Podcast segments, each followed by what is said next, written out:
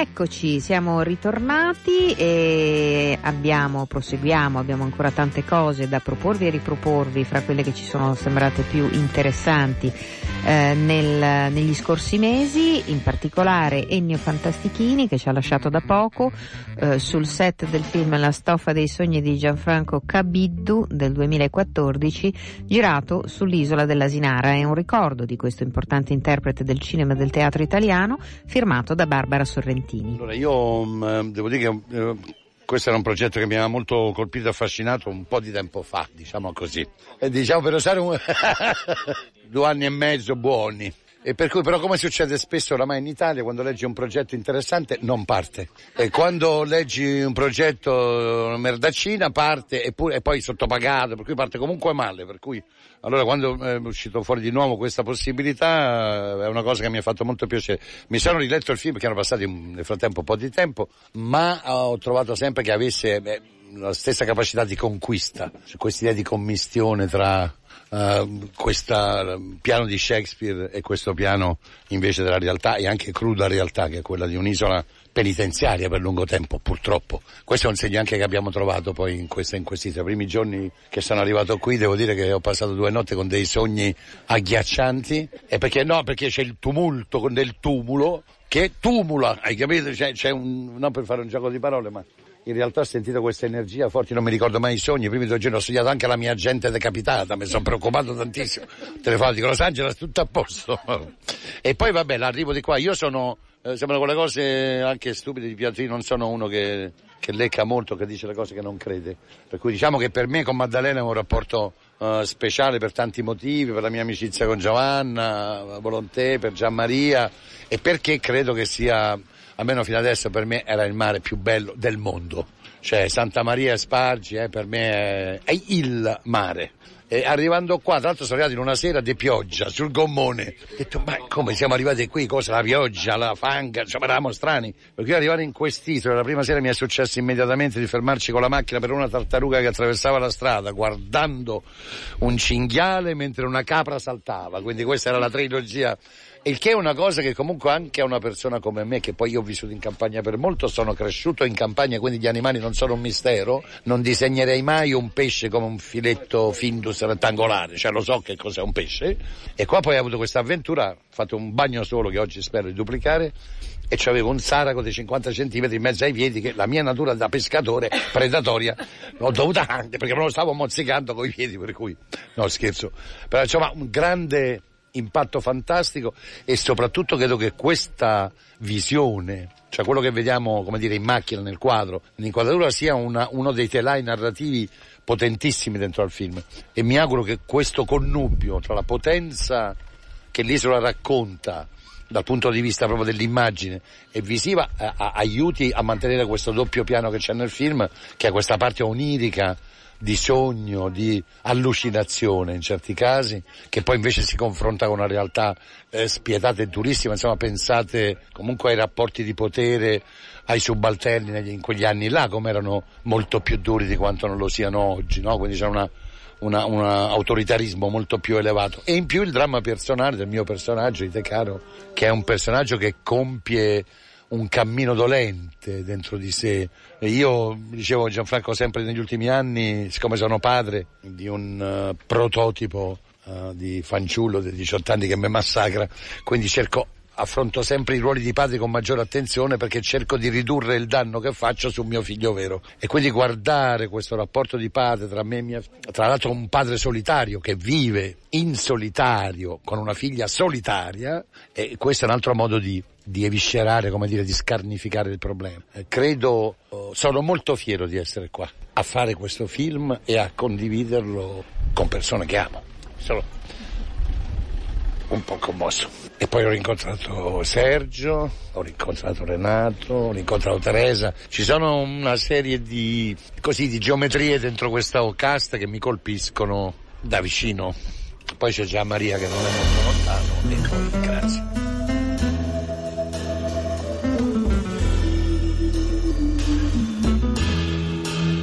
When the prophet speaks, mostly no one listens.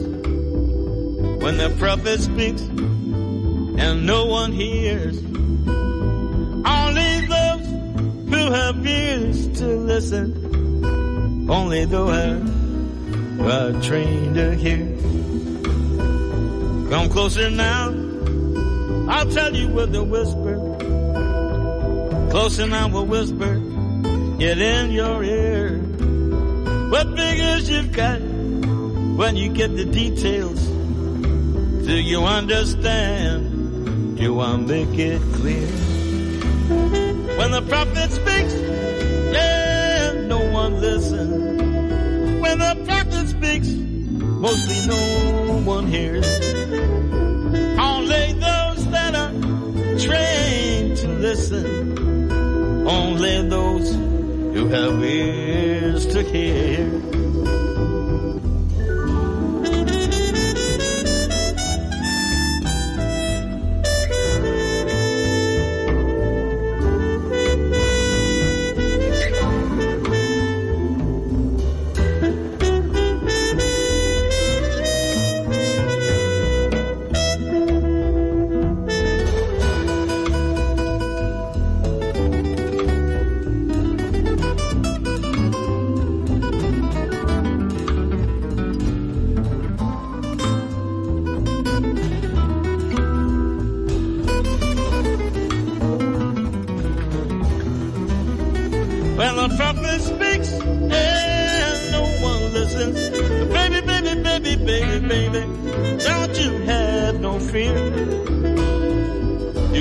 The truth of what is happening when the prophet speaks, have to make it clear.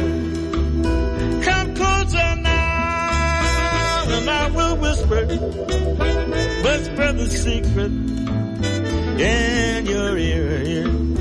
What figures you've got when you get all the details? Do you understand? Do I make myself clear?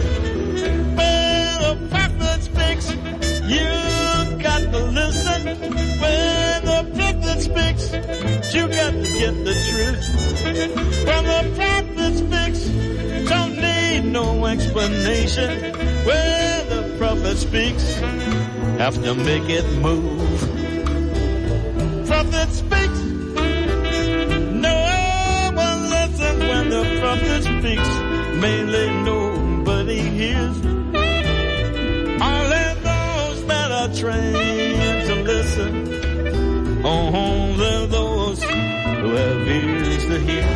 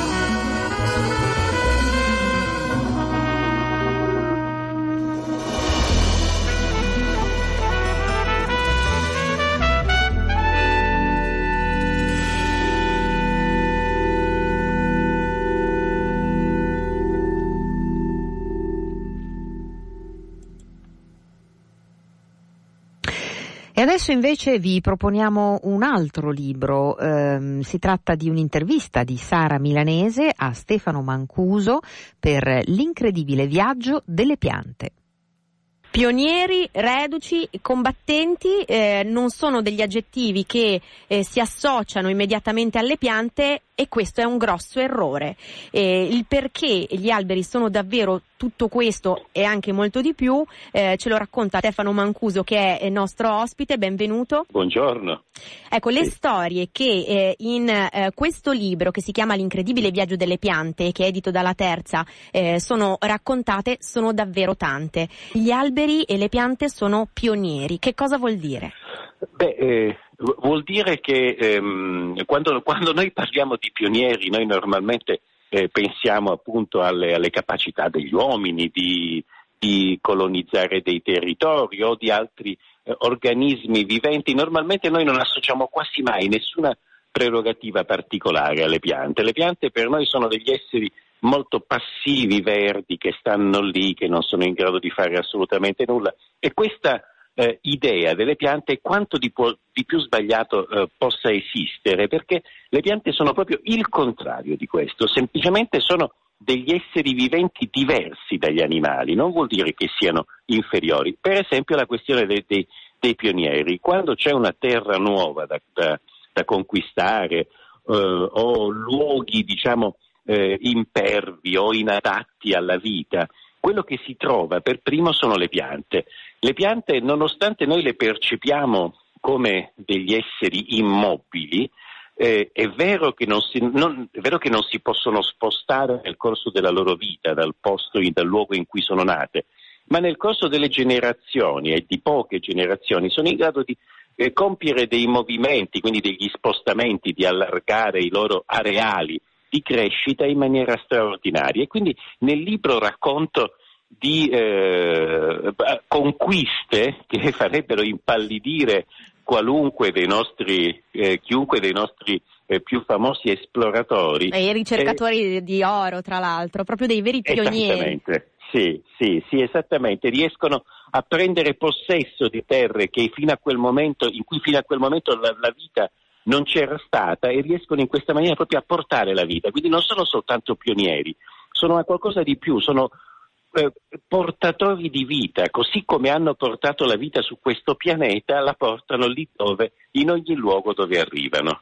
Ecco, ben chiara questa eh, loro prerogativa è anche proprio dal racconto eh, dell'isola di Cersei eh, che eh, lei appunto eh, fa, nel, fa nel libro, e sì. eh, è la prima delle storie che lei racconta, e ce n'è un'altra bellissima che parla degli ar- gli alberi reduci. Come fanno degli alberi ad essere reduci?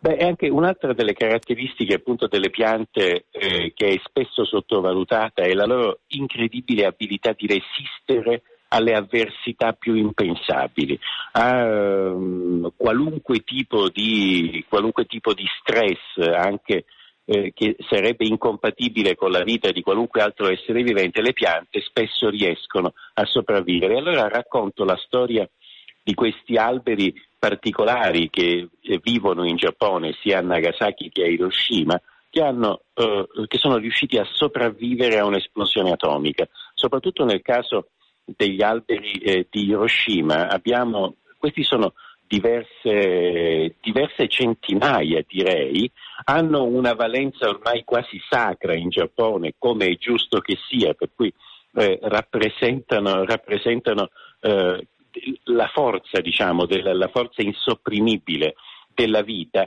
E quello di cui, e ciò di cui parlo è come hanno, quali sono questi alberi, a che distanza li si trova dal, dal famoso ipocentro di Hiroshima, cioè dal luogo in cui effettivamente la bomba atomica è esplosa, e come hanno fatto a sopravvivere. Le piante sono capaci di sopravvivere anche a un'esplosione atomica. Ogni storia di fatto ci racconta eh, una capacità incredibile delle piante e degli alberi, quella della bella eh, Abissina. Gli alberi sono tra le prime eh, forme di vita che riescono eh, a migrare, che dimostrano che di fatto eh, le barriere e, e non, non, non, servono, non servono certo a niente. E è bellissima eh. anche la storia di, eh, degli alberi di Chernobyl. Potrà anche scoprire perché il cocco è un capitano coraggioso? Non soltanto perché il cocco è un, copi- è un capitano coraggioso, ma scoprirà anche come mai l'avocado ha bisogno per sopravvivere di un mastodonte. Stefano Mancuso, L'incredibile viaggio delle piante, edito dalla Terza.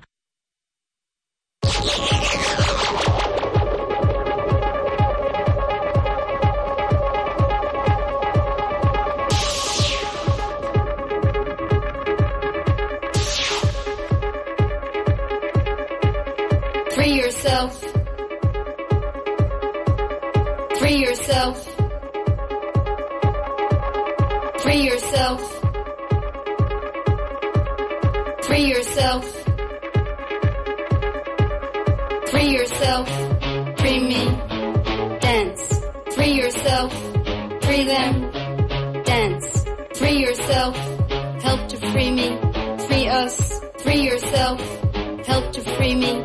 Free us. Free yourself. Dance. Free yourself. Dance. Free yourself. Dance.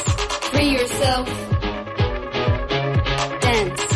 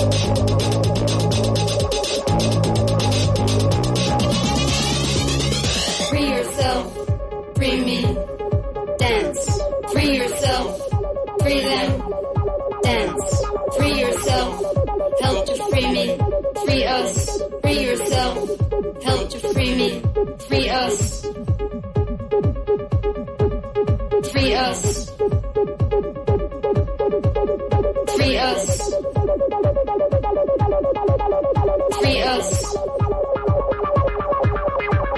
Free us.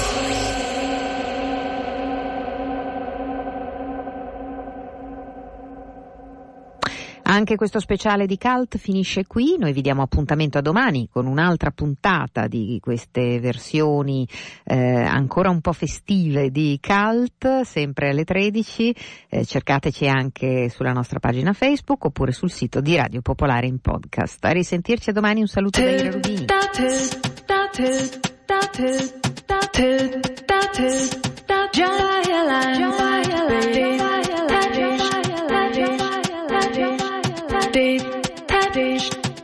By her crime, by her crime, till that till that till that till that till that till that Gianmaria Gianmaria Gianmaria by her crime, by her crime, till that till that till that till that till that Gianmaria Gianmaria